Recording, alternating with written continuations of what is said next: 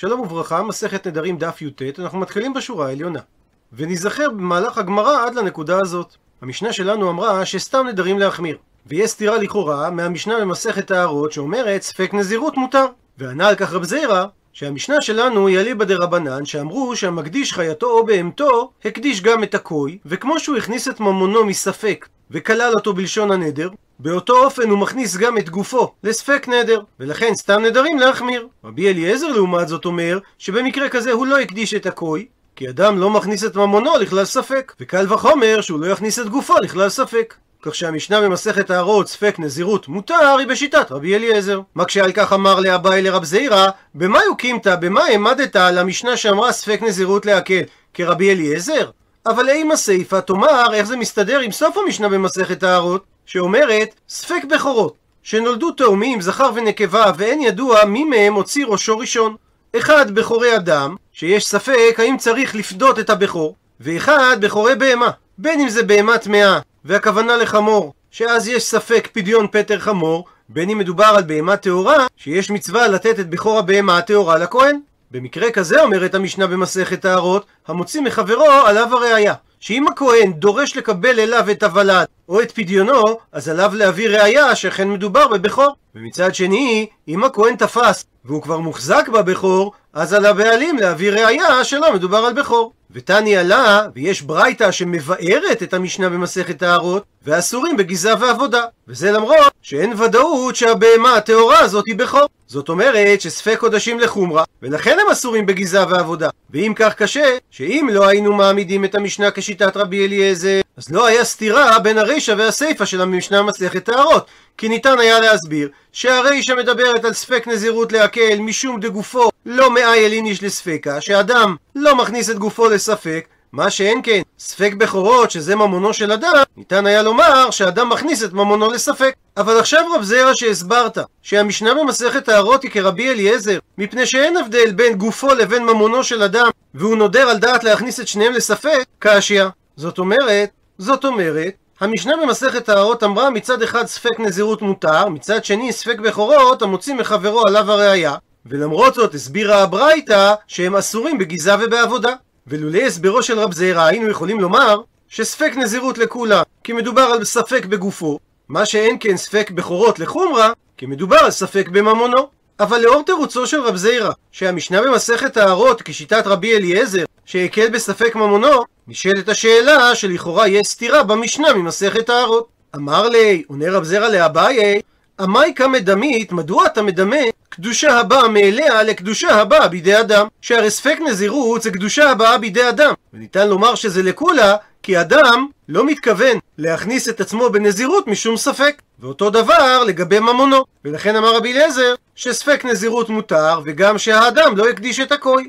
אבל בקדושה הבאה בידי שמיים, לא שייך לומר שבספק הקדושה לא תחול, שהרי זה לא תלוי בדעתו של האדם. ולכן בספק בכורות, שזה ספק קדושה הבאה בידי שמיים, הם יהיו אסורים בגיזה ועבודה. אלא אומרת הגמרא, אי קשיא, אם אתה רוצה להקשות על דברי רב זירא, הקשיא. קשה עליו מדברי התוספתא שאומרת, ספק משכין כגון שהושיט טמא ידו לבין המשכין ואין ידוע אם הוא נגע בהם. להיטמא בעצמם טמא, לטמא אחרים טהור. זה דברי רבי מאיר. זאת אומרת שלטומאת עצמם אנחנו הולכים לחומרה, אבל לא לטמא אחרים. וכן היה רבי אלעזר אומר כדבריו. ובסוגריים נעיר שכנראה הגרסה הנכונה בכל מהלך הסוגיה זה אכן רבי אלעזר, אבל בגלל שמופיע בנוסח הגמרא לפנינו רבי אליעזר, אנחנו נוקטים רבי אליעזר. בכל מקרה מדובר על אותו אדם. זאת אומרת שמהתוספתא רואים שגם רבי אליעזר סובר שבספק משקים הן עצמם יהיו טמאים. אבל קשה, ומי סביר עליה לרבי אליעזר להיטמא טמא? האם לפי הסברו של רב זרע ייתכן לומר שרבי אליעזר סובר שספק משכין שנטמאו יהיו טמאים? והתניא. והרי רבי אליעזר אומר בברייתא שאין טומאה למשכין כל עיקר, שמדאורייתא טומאת משכין לא מטמאה אחרים וגם לא מטמאה את עצמה. והוכחה לדבר תדע שהרי העיד יוסף בן יועזר איש צרדה שתי עדויות עדות אחת על אייל קמצא שהוא דחן, ומסביר הר"ן שמדובר על חגב ששמו אייל, שהוא טהור וכשר לאכילה. ודוקטור משה רענן לפורטל הדף הימי מביא על כך את הזיהוי של המצחן דו-גוני, שהמחושים שלו מזכירים את קרני האייל. ועדות שנייה שהעיד יוסף בן יועזר, ועל משכין בית מטבחי הדחן. על המשקים כדוגמת דם ומים שהיו בבית המקדש, שהם טהורים. שכיוון שטומאת המשקים מדרבנן, אז חכמים לא גזרו על המשקים שהיו בבית המקדש, כדי שלא להרבות טומאה באזהרה. ואיך ייתכן לפי הסברו של רב זירא, שרבי אליעזר הוא זה שאמר את המשנה במסכת טהרות ספק נזירות מותר? זאת אומרת שהוא מקל בספק דאורייתא, אבל בתוספתא רבי אליעזר אומר כרבי מאיר שספק משקים להיטמא טמא, וזה למרות שרבי אליעזר אומר שאין טומאה למשקים כל עיקר. אז כיצד ייתכן שבספק נזירות שזה דאורייתא הוא מתיר, ובספק משכין להיטמא בעצמם הוא מחמיר? הוא מסייג את הגמרא את הקושייה.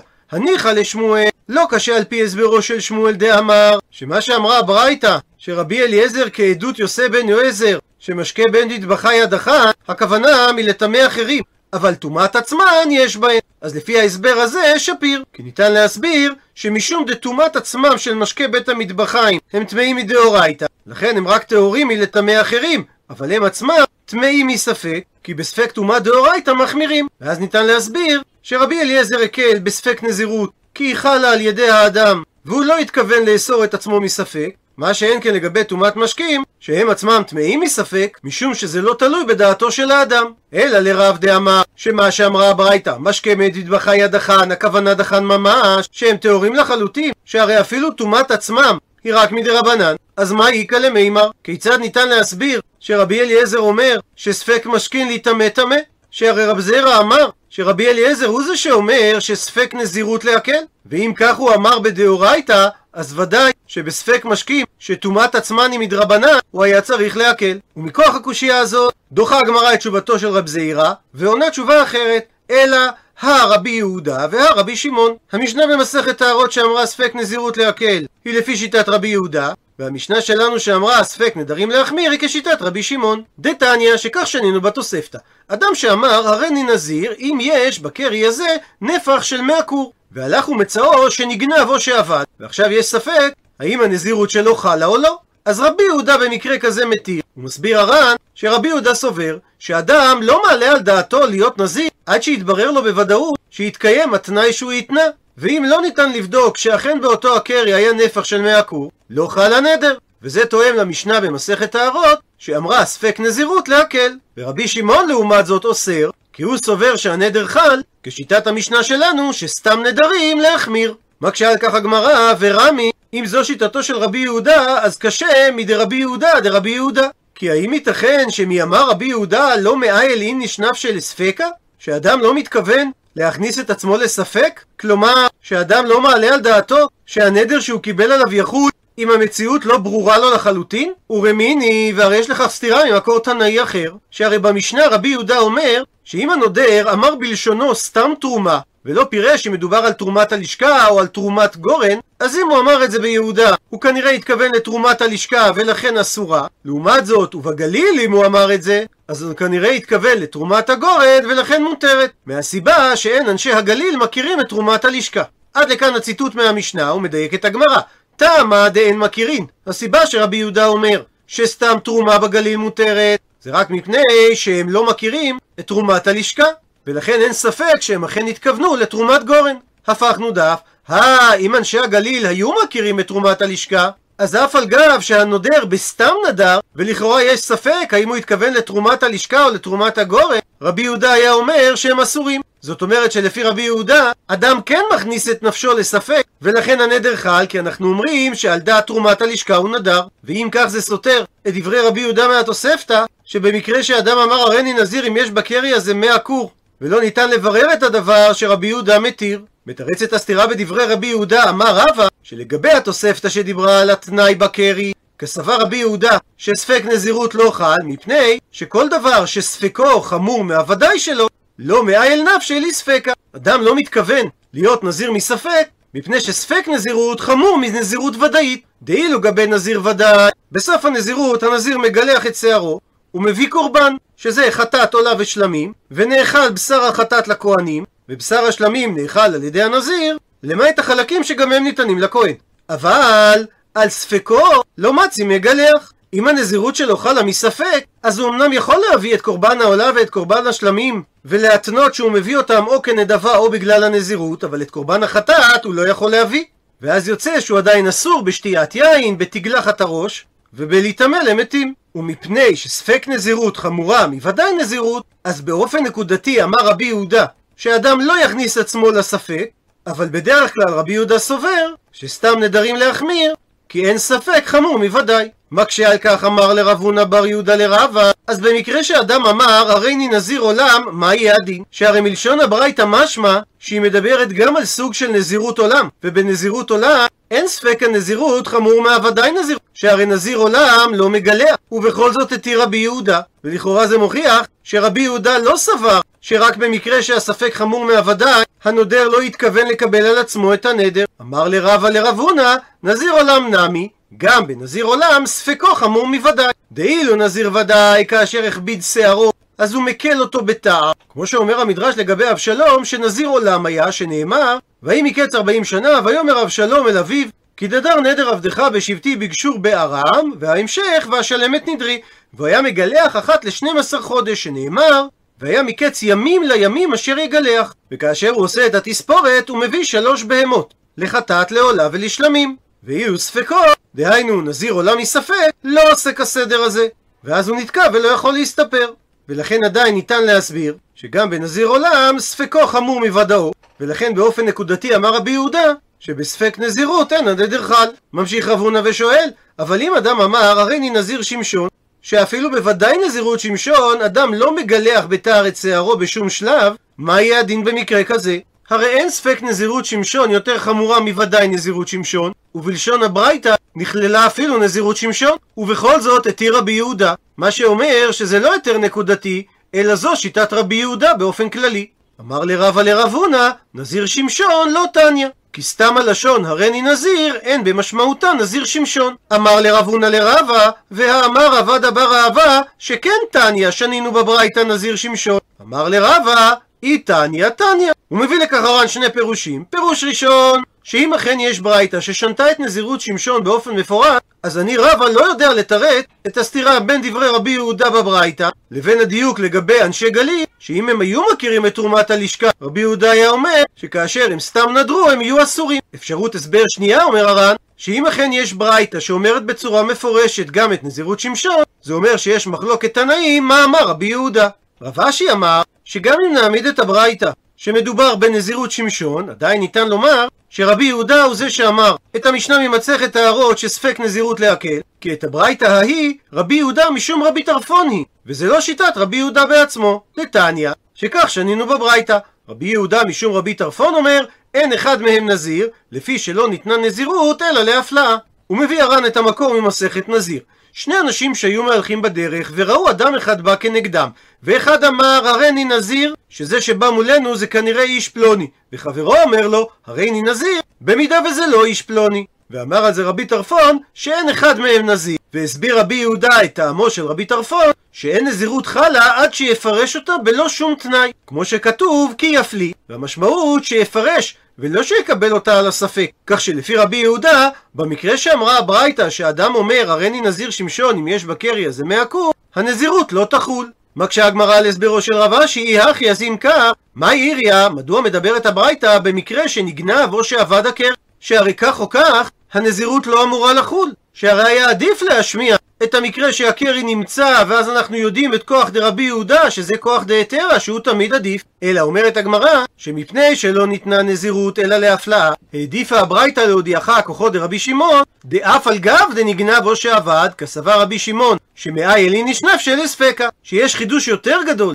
דווקא במה שרבי שמעון החמיר שהוא גם לא חש לנזירות דהפלאה אלא סבר שגם על נזירות שהיא בתנאי הנזירות חלה. ודבר נוסף שרבי שמעון סובר שאדם מתכוון להכניס נפשו לנדר גם במקרה של ספקה. ציטוט מהמשנה רבי יהודה אומר סתם תרומה ביהודה וכולי. הוא מדייק את הגמרא כמו שדייקה בסוף העמוד הקודם, הא אם אנשי הגליל היו מכירים את תרומת הלשכה, אז גם לפי רבי יהודה, כאשר הם היו נודרים סתם תרומה, הם היו אסורים. עלמא, זאת אומרת שלפי רבי יהודה, ספקה של נדרים זה לחומרה. אבל אם כך מקשה הגמרא, האם הסיפא כיצד תאמר ותסביר את מה שכתוב בסוף המשנה, שסתם חרמים ביהודה מותרין ובגליל אסורין, וטעם הדבר שאין אנשי הגליל מכירים את חרמי הכהנים. ומהסיפא עולה לכאורה דיוק הפוך. הא, אם אנשי הגליל היו מכירים את חרמי הכהנים, אז כאשר הם היו אומרים סתם חרמים, הם היו מותרים. עלמא זאת אומרת שספקא לקולה, וזה סותר את הדיוק הקודם שספקא לחומרה. עונה על כך, אמר אביי,